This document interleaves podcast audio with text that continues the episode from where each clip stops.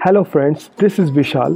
Normally, we are too busy in our lives to talk to our parents, siblings, or our friends. We are unable to find time, and this quarantine has provided us with an opportunity to spend quality time with our family and have real conversations with them. Stop sleeping around and stop binge watching. Take some time out and have real conversations with the closed ones. Ask them how they are taking this current lockdown situation. Listen to them, give them strength and positivity. Ask them about their lives apart from the quarantine situation. What stresses they face in their normal lives? What are their feelings regarding different aspects of their lives in terms of their job, education, relationships, family, etc. Just listen to them. Don't interrupt them while they are sharing their feelings. And sometimes people just need listening. They are not looking for solutions, they just want to express their emotions. Also, share your thoughts and feelings. They will appreciate you and help you in your individual struggles.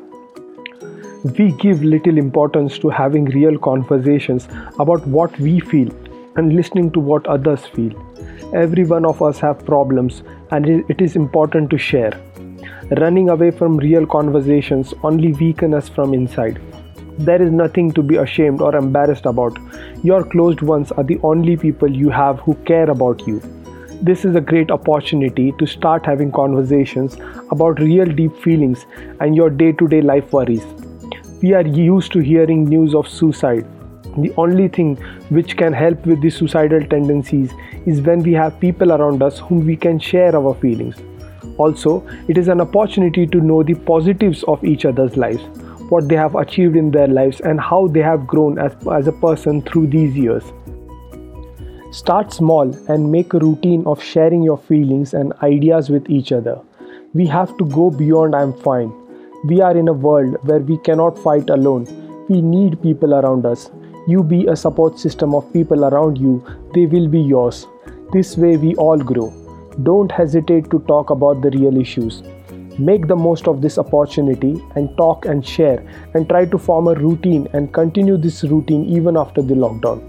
People drink and smoke uncontrollably is not because of the temptation of it. They do these things to be in a social environment where they can get away from their real emotions. By first facing with our true emotions and then sharing what we feel, we can help ourselves from falling prey to such destructive habits. Not sharing has a lot of psychological impacts, and your true emotions get buried inside you and causes a lot of trouble uh, later on. Talk to your parents, talk to your friends about how you feel, and ask them about how they are doing. Start a pattern where you have a family that communicates.